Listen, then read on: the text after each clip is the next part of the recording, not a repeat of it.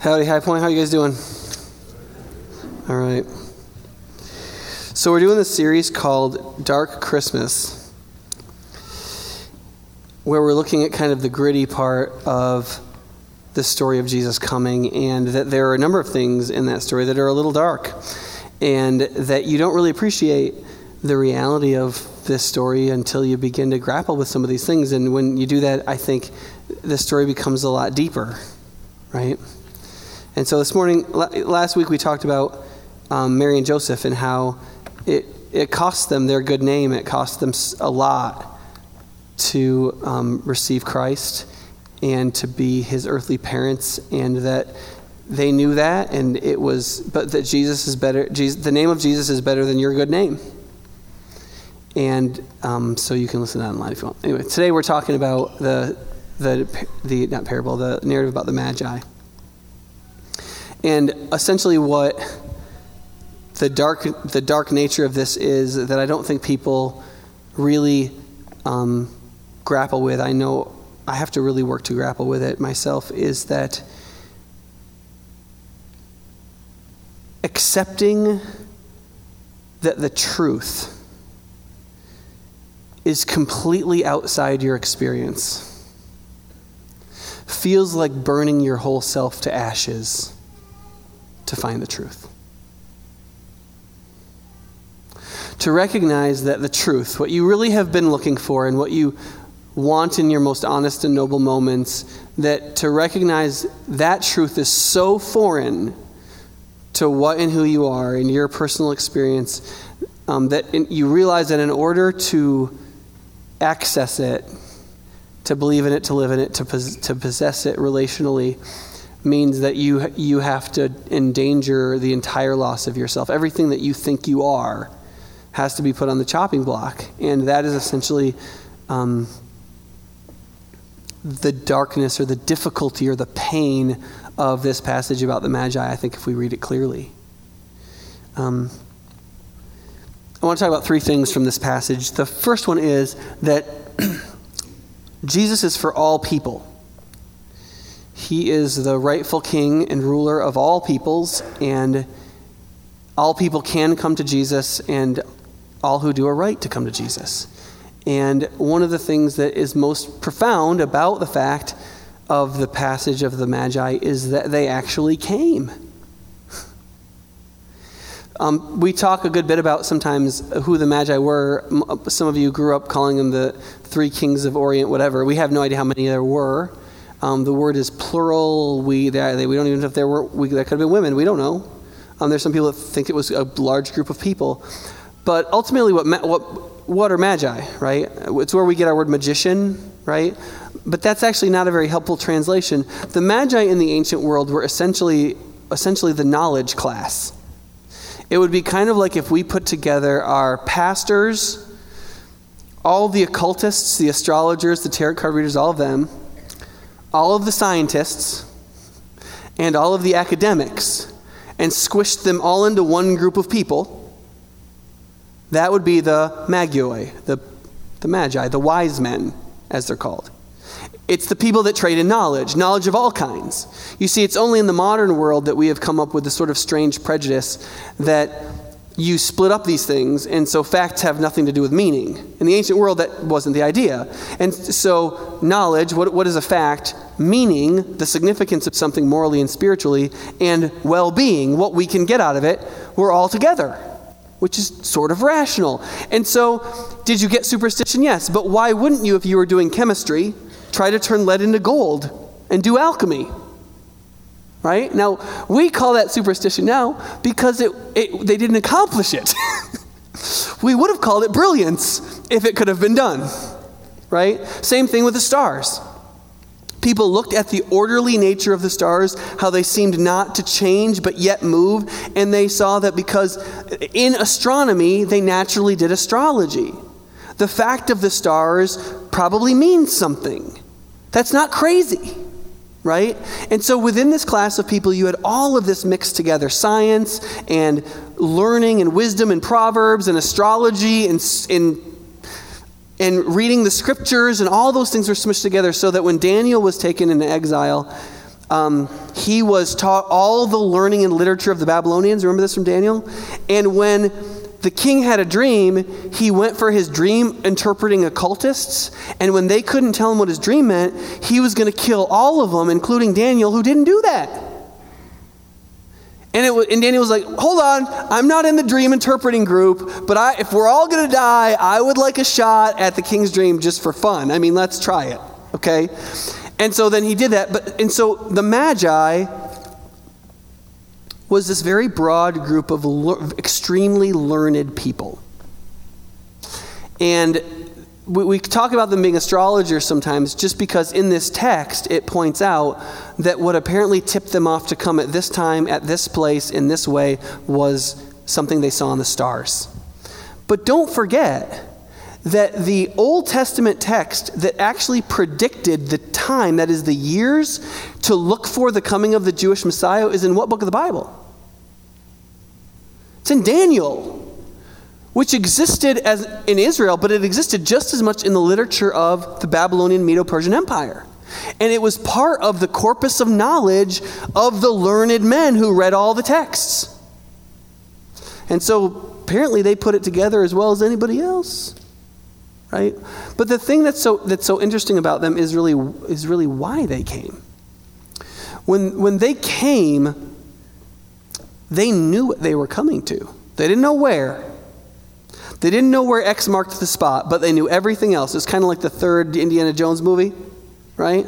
They knew everything but Alexandretta, you know?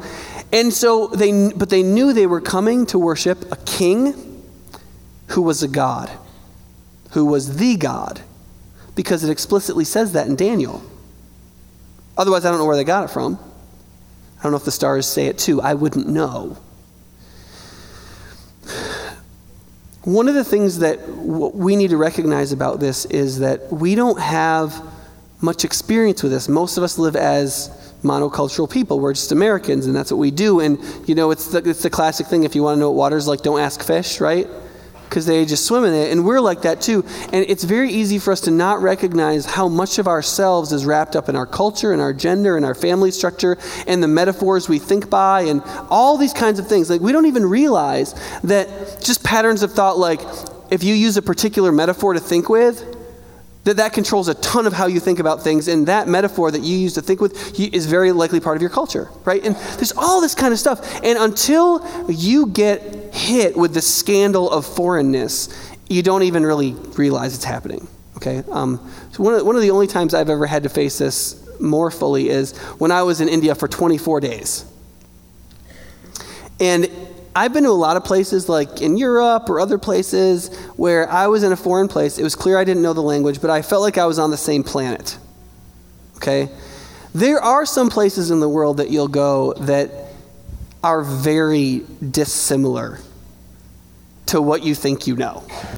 And India was one of those places for me, and it was just like everything I thought I could do didn't work like I thought it worked. And every way I talked, every idiom I used, every sentence structure, everything I wore, every positioning of my body towards people was telling them stuff I wasn't intending to tell them. Even nodding is done like this, not like this. Which, that sounds like a small thing. I mean, you can pick that up like that. It's harder to do, though. Like, if you go, oh, and they go like this, that's kind of like they're with you. Okay, got it. But then they talk to you, and they kind of naturally expect you to do it because that's what people do. And it's hard to do that if you don't practice. You know what I mean?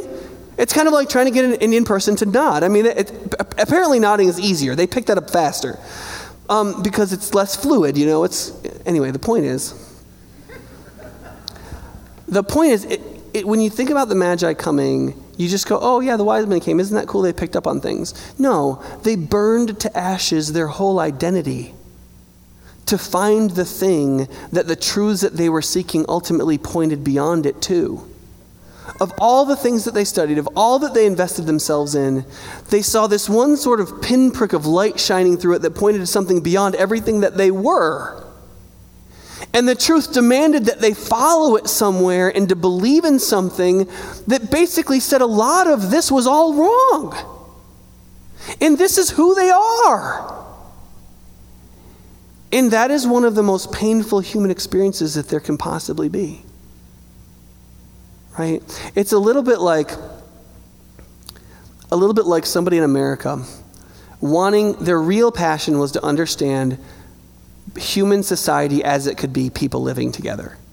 And in order to do that, because they were American, they really believed in the American experiment. And so they, they went into and got a P H D in American studies, and they studied the Constitution, and they studied immigration, and they studied the history of America and the wars and how our laws functioned and the separation of powers. And the, they read de Tocqueville, and they read Adams, and they read the Federalist Papers, and they did all this because they really wanted to know what it would mean for a people to be free and to live well with each other. And, and in studying this and pouring themselves into it for forty years, at one point, sort of in a strange way, they find out that all of this actually points to the place where human beings have done this.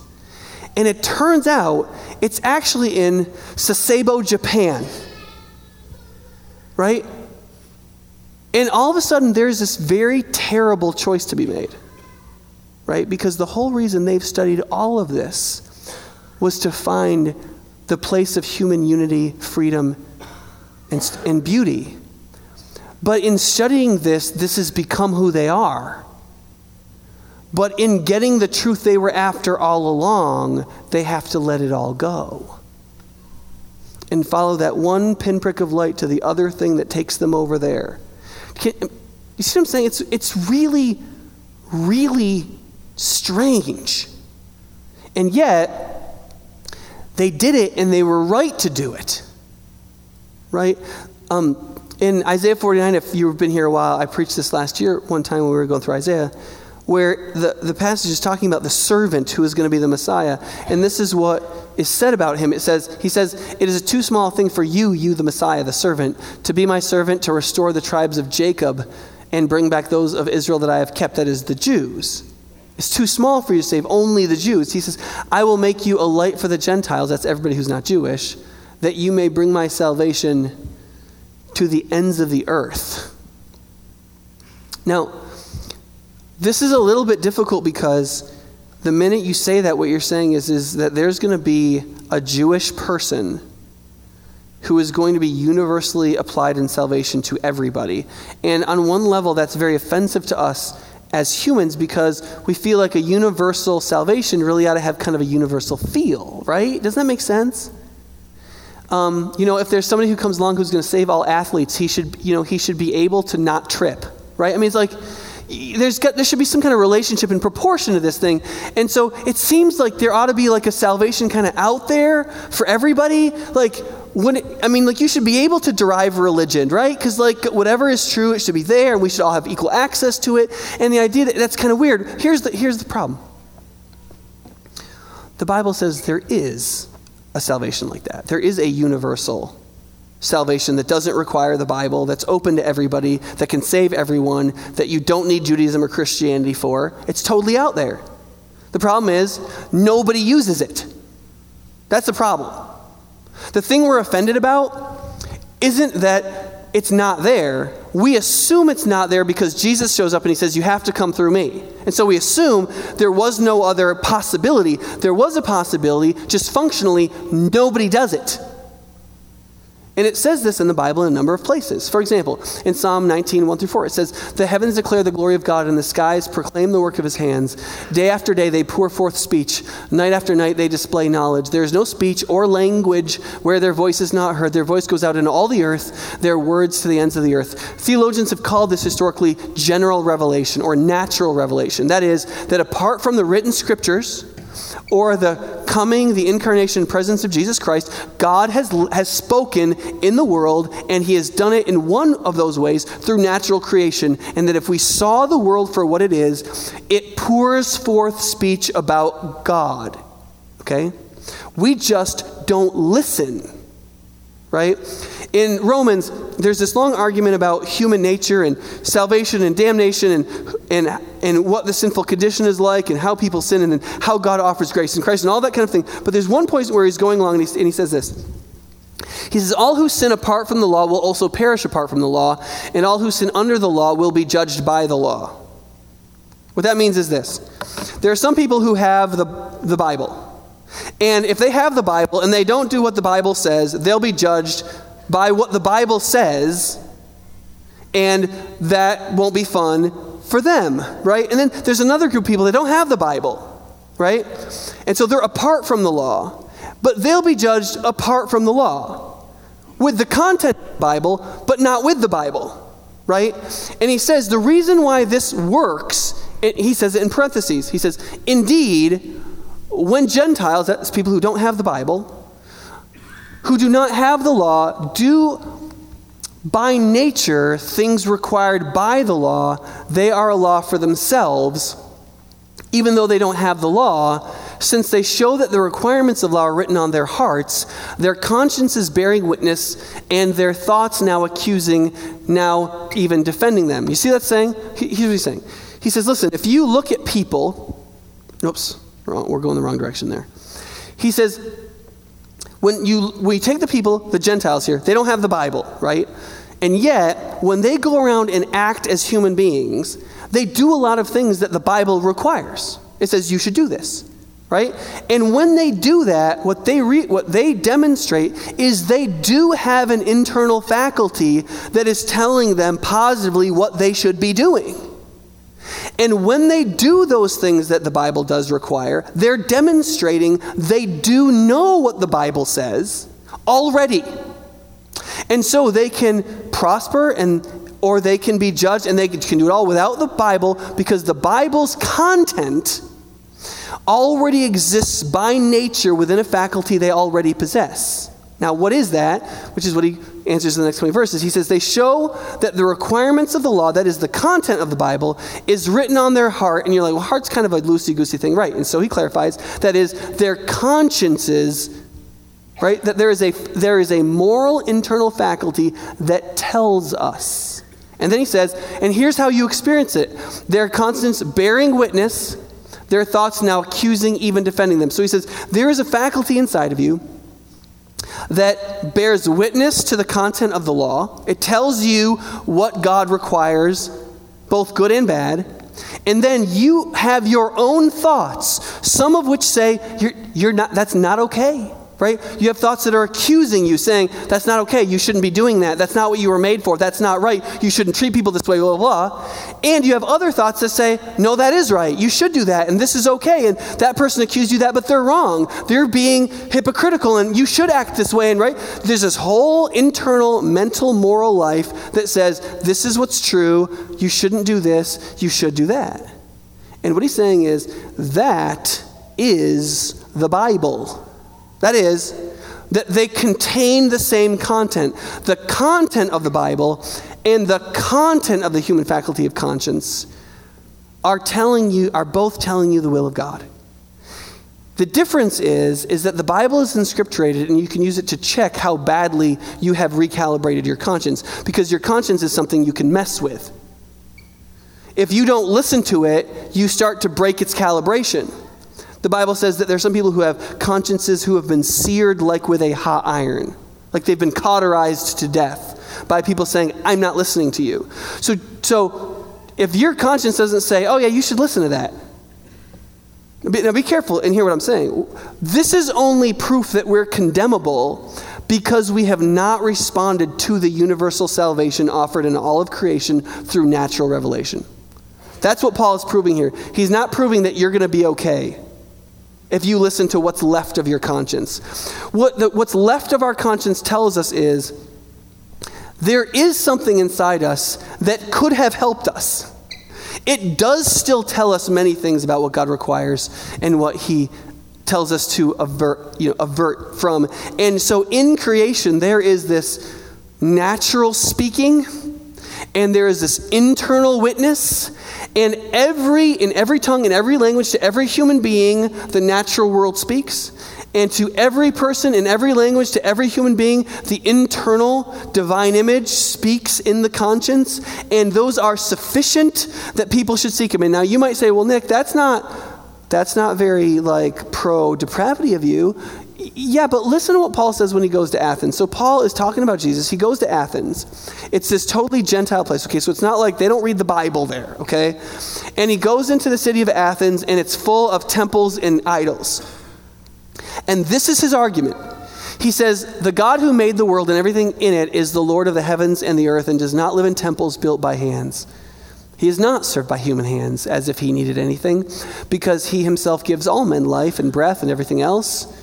From one man he made every nation of men, and that they should where that they should inhabit the whole earth, and he determined the time set for them and the exact places where they should live. God did this so that men would seek him and perhaps reach out for him and find him, though he is not far from each one of us. And then he quotes their poets. He's not quoting the Bible now. He's quoting Greek writers. He says, "For as some, he says, for in him we live and move and have our being. And as some of your own poets have said, we are his offspring." Now, think about that argument. What's he saying? He's saying that God has spoken. He has spoken in creation, and he has spoken in providence, what he's made and how he has ordered history and peoples, so in such a way as to speak. And his purpose in that was that we would reach out for him and try to find him. And he says, because God isn't far from anybody. In fact, if you read your own Greek poets who are writing out of their internal intuition about the world, seeing the natural creation and feeling the internal conscience, they know that they're his offspring. They know that in him we live and move and have our being. And so he says, therefore, concluding, therefore, since we are God's offspring, we should not think that the divine being is like gold or silver or stone, an image made by man, man's design or skill. In the past, God overlooked such ignorance, but now he commands all people everywhere to repent. And he says the content of that repentance is to believe in Jesus. You see what he's saying? He's saying is if we paid attention to even what we've written down ourselves, we would know that our alternative worships are wrong. He said, he, he said, listen, you may not know enough to believe in Jesus, but he said, look, I, I'm going around the city. You should have known these idols weren't gods. You should already know that, and you don't. You see the implication? You see, you might have thought I was preaching heresy a little while before, and maybe I am. I don't think so. The, the point is not that a universal, non-particular salvation doesn't exist. That's not the point. There is one. There's totally one. There is a universal, completely universal salvation that exists completely apart from God, from the, the Bible. The problem is, is that the percentage of the human race that avails themselves of it is zero percent. Okay? So you see, we get really upset that Jesus comes and he says, I'm the way, the truth, the life. You need to come in, by, and through me. You need, and we get, oh, it's so particular. This is a general world and we shouldn't have to. Well, listen. We didn't use the general one. Nobody does. We build idols that we should know better. We concoct these religions, and they do not agree with the general and internal revelation. We destroy our own consciences so they become less and less clear dictations of what God would require from us, and we convince ourselves that because we understand the facts of the natural world, it doesn't have the significance God says it does. And so we get offended when God gets particular, when that was our only chance. It was our only chance. He gave us a universal general. We just don't use it. Nobody does. And Paul's perfectly sincere when he said, God, would that you, we would have reached out, because he's not far from any of us. But what it tells us is, is that both biblically, because Ephesians two tells us this, but also empirically, we are not God seekers. And we needed a very specific, very particular, very definite, turns out very human Savior. Theologians sometimes call this um, the scandal of particularity. That is, that the minute the Son became a human being, he alienated everybody. Because there, here's the thing, there, it turns out there are no generic humans. And so the minute you become a human being, you become a man or a woman, rural or urban, smart or dumb, handsome or not so much, right? And when Jesus came into the world, he came as a man, not a woman. because he had to be one or the other. He came, you know, he came, ended up being a carpenter, not a code writer, right? He was a Jew, not a Gentile. He spoke Aramaic, not English. He was, you know, he's totally different than you, and here's why. Because every human is. And the minute he became a human, he became necessarily, by experience, foreign to you. That's why when you go into any any like white church that hasn't gotten guilt about this and actually like corrected it, there's a white Jesus. And if you go to an African-American church, there's usually a black Jesus. And if you travel to Asia, there's usually an Asian Jesus. The only place in the world where you can go to be sure that you're going to get an accurate physical portrayal of Jesus is Israel. And that's just because they're accidentally right, because they have the same sense of he just is their race. It's like a broken clock being right twice a day, right? And this is because Jesus is foreign to us. We feel that foreignness, and yet we want to make him familiar, but not in the right ways. Which brings us to the second point.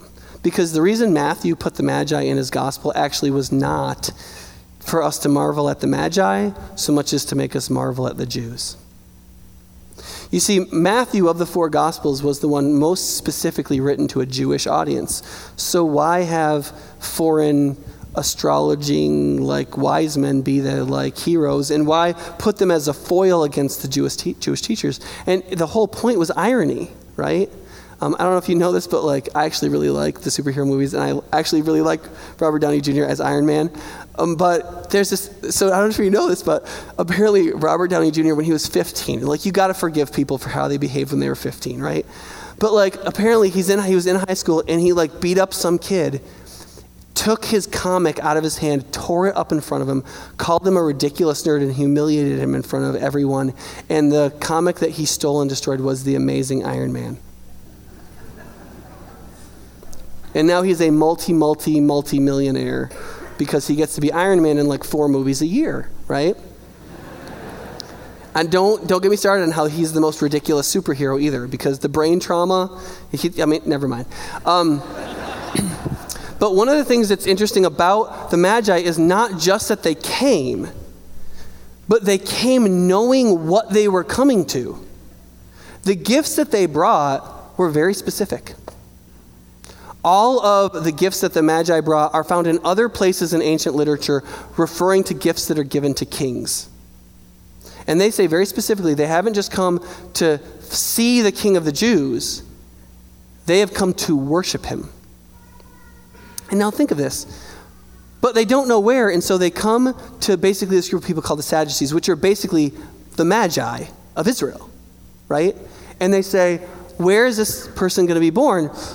And they know, right? They go, oh yeah, we know. Bethlehem says it in Micah five. Boom. And they quote it. Sounds like verbatim, like right from the top of their head. Oh yeah, the prophet says this. For you, oh, you know, I'm like, there it is. And then they don't go. Imagine, I mean, can you? I mean, can you imagine this? Like, they show up and somebody says, "Like, we've we've seen a very special star that isn't in the heavens usually.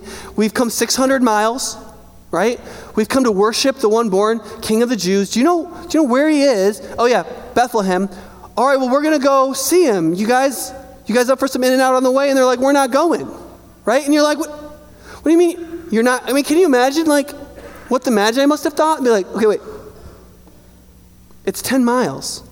Right? Jerusalem to Bethlehem, it's ten miles. Right?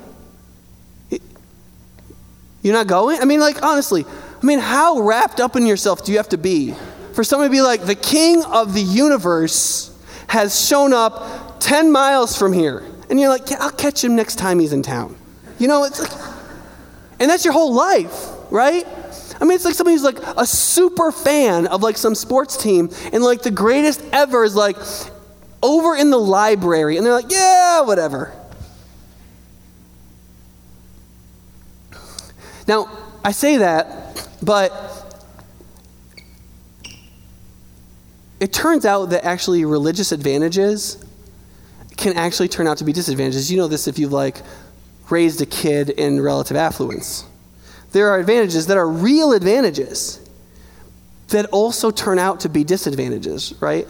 And this is true. The, the Jewish people had all the advantages. They had the scriptures, they had the history with God, they had specific promises, they had all this stuff, and yet when it comes right to it, it didn't it didn't go, right? But I was listening to one of our interns, Chris Helding. He was preaching in the um, the youth area. And of course, I have to watch his sermon so I can yell at him about it. And one of the things he said, he says, listen, I, you know, in our culture, we the church has taken to sort of pleading with the culture not to take Christ out of Christmas.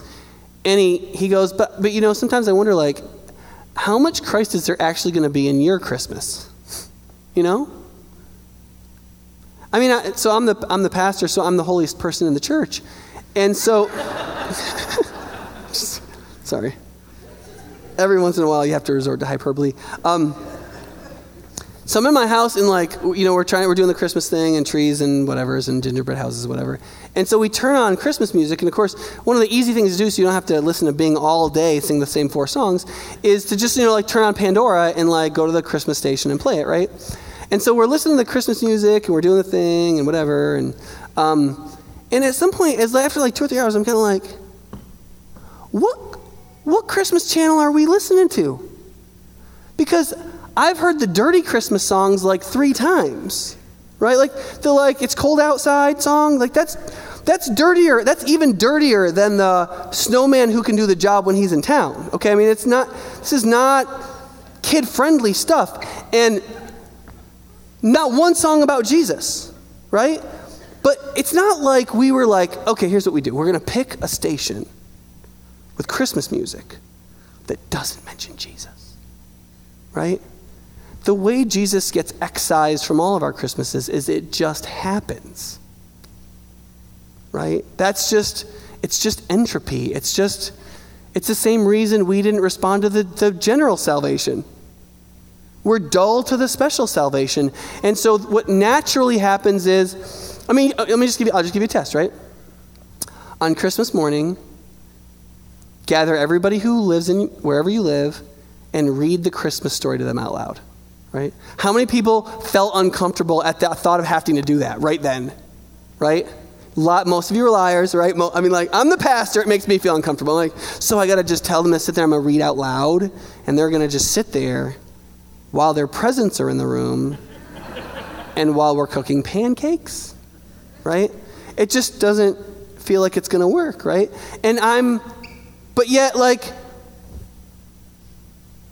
do we do anything that makes our Christmases, right? Now, one of the things that made, made me think of this is that, you know, High Point Church is within this general church world of sort of like evangelical Protestantism. And one of the things that people make fun of us about is that we have big churches and lots of Bibles, right? Which is great. It's good stuff, right? You know, it's funny. That's exactly what the Sadducees had. Um, it, in the moment when Jesus was born, Herod, who, um, yes, murdered a number of his own sons and wasn't exactly the most trite and um, penitent person in the history of the world, knew that to make nice for the Jewish people, because they kind of hated his guts, he would build the most magnificent religious temple they'd ever had. For forty years, construction was done on this temple, until it was a wonder of the ancient world. And these Sadducees, as religious leaders, were religious leaders in the finest, most beautiful Jewish temple. It, it was amazing. They had arrived. Their faith in their natural experience was at its zenith, right? And listen, I mean, just think about how we're physical beings. Isn't it easy to like walk into wherever you worship and see the place in good repair and to think that therefore your faith somehow is? You know what I mean? It's easy. You walk in and everything's nice, and so so is your faith. And that those two have no relationship to each other, right? No relationship to each other. Same thing with the, their Bibles. I mean, these weren't people who just had Bibles. These were people who, like, straight knew their Bibles. These are people who, you, who like, called up an obs- obscure verse in the prophet Micah. How many people didn't know Micah was a prophet? Right? I mean, like... Right, Micah. I thought that was a countertop, right? And you're, and yet these guys can call it up, recite it from memory. I'm assuming in the original Hebrew, they they knew it cold, and yet they didn't go. Just they, they they knew it backwards and forwards. And listen, listen, guys, you and I, we can know we can know it backwards and forward. It doesn't mean a thing. Now, is it an advantage? It is an advantage. If you know the Bible, if you know God's word, it's a huge advantage if you pay attention to it. But why do you think Jesus went around saying, "Blessed is one who doesn't only hear what I say, but actually does it"? He said that because that's what typical human beings do. And you see, whenever anybody fails in the Bible, what's our attitude supposed to be? We're supposed to identify with them, right? That's why there's all kinds of failures in the Bible, because that's what typical humans do. We're typical humans because we're all the same. And so when Peter goes, "I don't think I believe that," we're supposed to go, "Oh, I'm just like Peter." And when the Sadducees go, "Oh, I know the verse for that, but I'm not going to do anything," we're supposed to go, "Oh, that's me," because it is you. It is me. We are the people that think Jesus is so familiar, and it turns out that what he really wants is so foreign, we don't even know it, and we could be in a church with new Bibles and in good repair and with, you know, whatever, a cheeky pastor and blah, blah, blah, and be not even in the zip code of the outer rings of the will of God for what we're supposed to be and live and do and trust. And we can forfeit all our advantages by con- deceiving ourselves that Jesus is so familiar that he's not insanely foreign, right? Which actually sort of brings us to the third point, which is that the situation that the Magi were in and the Sadducees were in, and turns out everybody else in creation was in, is all the same thing. You see, by the time John got around to writing his gospel, the other ones had been written, and he knew what the preceding literature had dwelled on, and so he just dispensed with the whole incarnation narrative, other than to tell us exactly its significance. He didn't tell the story. Matthew showed us. John tells us. And what John basically tells us is, it doesn't matter who you are. It doesn't matter how religious you are. It doesn't matter how foreign you are. Right? You could be a... You could be an international student. You could be somebody who's grown up in this church since you were, you know, seated. And it, it just doesn't make a bit of difference, because Jesus is foreign to everyone. That is, he feels radically and dramatically foreign when you when you encounter him as he really is. It doesn't matter if you're a Magi or a Sadducee. It doesn't matter. Jesus feels incredibly foreign, but at the same time, he isn't. He isn't foreign to you at all. No matter how, no matter where you've come from, no matter how long you've been here, he's not foreign at all to you, right? Listen to how John says it. It says, "In the beginning was the Word, and the Word was with God, and the Word was God. He," that's the Word, "was with God in the beginning, and through him all things were made. And without him nothing was made that has been made. In him was life, and that life was the light of men. The light shines in the darkness, but the darkness has not understood it." So you've got a character who is the Word, who is, we're going to find out, the Son, but he's the creator, he's the light, he's the life, right? And there, I skipped a few verses that talk about John the Baptist, then it gets back to Jesus in verse ten. He was in the world, and though the world was made through him, the world did not recognize him. He came to the world which was his own, but his own did not receive him. Yet to all who received him, to those who believed in his name, he gave the right to become children of God. Children born not of natural descent, nor of human decision, or of a husband's will, but born of God. The Word became flesh and made his dwelling among us. We have seen his glory, the glory of the one and only, who has come from the Father, full of grace and truth." You see what the argument is there? Whatever your personal category, the most important functional category is that you're a human being, that you're part of creation. And the radical problem that Jesus came to solve was that the creation had no idea who the creator was. That the creation was in darkness and it couldn't recognize what light was. It didn't know what life looked like. And so it was completely foreign. The thing that should have been the most familiar was the most foreign.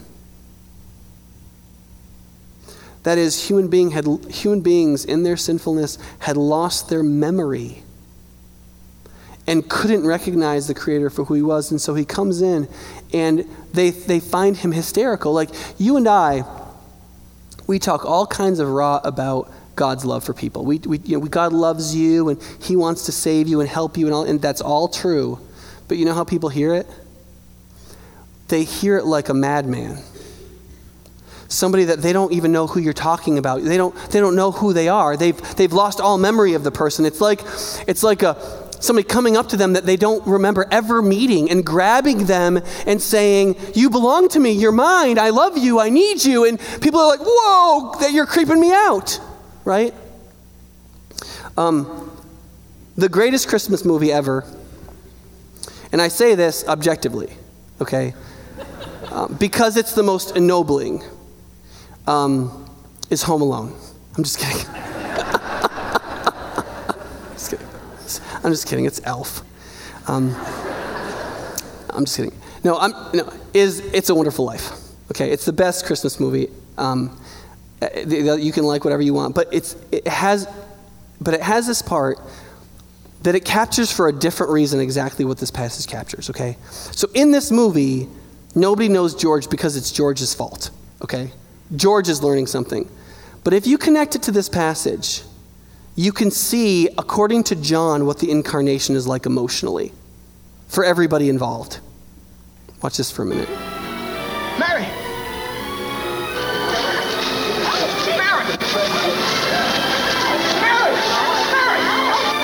George, don't you know me? What's happened to us? I don't know you. Let me go. Mary, please. Oh, don't do this to me. Please, Mary. Help me. Where's our kids? I need you, Mary. Help me. Mary, Mary, let me go. No. Let me go. Let me go. He's not stopping. Tom. Ed. Charlie. That's my wife. Let me go. Mary. No, you don't. Somebody call the police. Somebody ain't him. You need a straight jacket. Get out. Get out. Clarence! Get out here. Clarence! Get out. Clarence! Clarence, you! Stand back!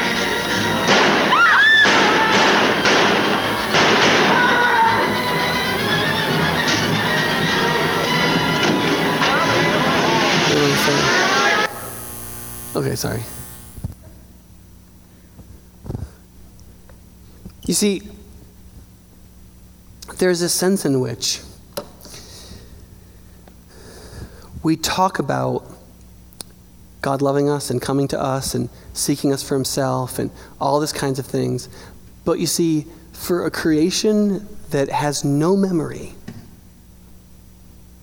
that has unwittingly, deliberately forgotten their creator,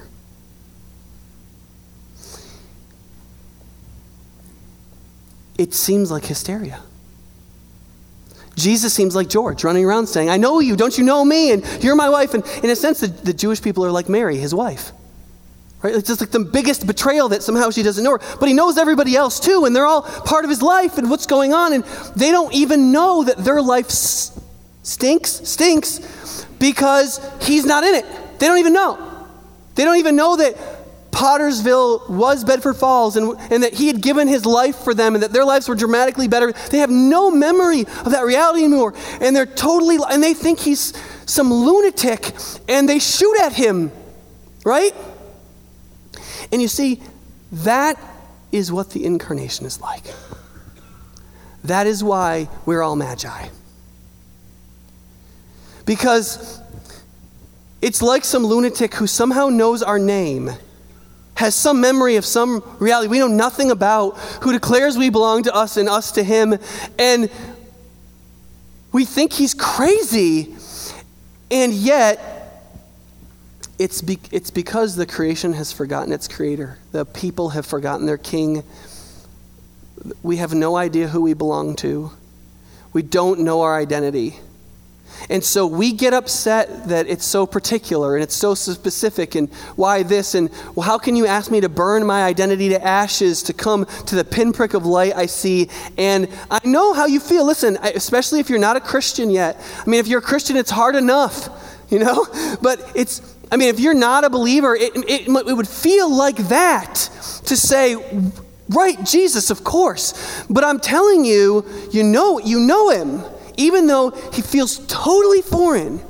And it, it sounds like to believe in him would be like to burn your whole life to ashes, to put on a kimono and eat udon noodles somewhere in southern Japan when you're an American studies professor. Like, it just, it doesn't even compute. But the problem is, is that there is a conscience that says somewhere inside that you know you actually do belong to someone, that you were created and there is a creator and that you had a king and that your life is significant and that you were meant to live forever and something's wrong with what you've taught yourself and there is something you don't remember that is true.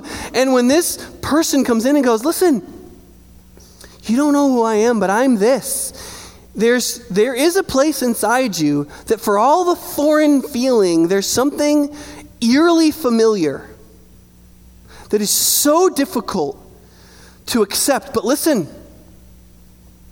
you got to get your butt on the metaphorical camel, and you've got to ride the six hundred miles, friend.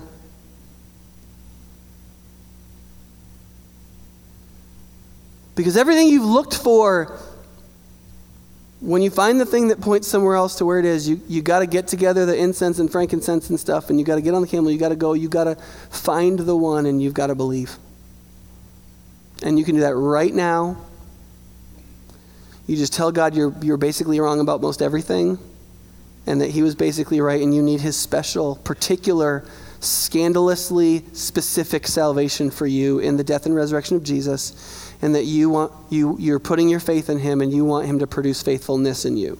And then you're going to figure out what that means. That's all you, that's that's all it takes. You just do that and you can do it right now. You can stop listening to me right now and you can do that. And if If you think that Jesus is familiar, here's one of the things that I need to push you on a little bit. When you have all the religious advantages, what you tend to do is to recreate God as though he's actually familiar in all the ways he's foreign. And see, really feel him as, fo- as foreign in all the ways he's actually familiar. And it that's called moralism or legalism, or you call it whatever you want to call it. But we should go through each day with a sense of God being so radically unlike us that it is unnerving to our very core. That we have no idea what righteousness really looks like, or humility, or the scope of truth, or what justice looks like. That we have not yet dared to even whatever. That God is so transcendent, so wholly other, that he has this foreignness to him and how he would shape us that we have not yet really grappled with. And we recreate these little us-made images. We're idol makers because we just think we've got to reshape him.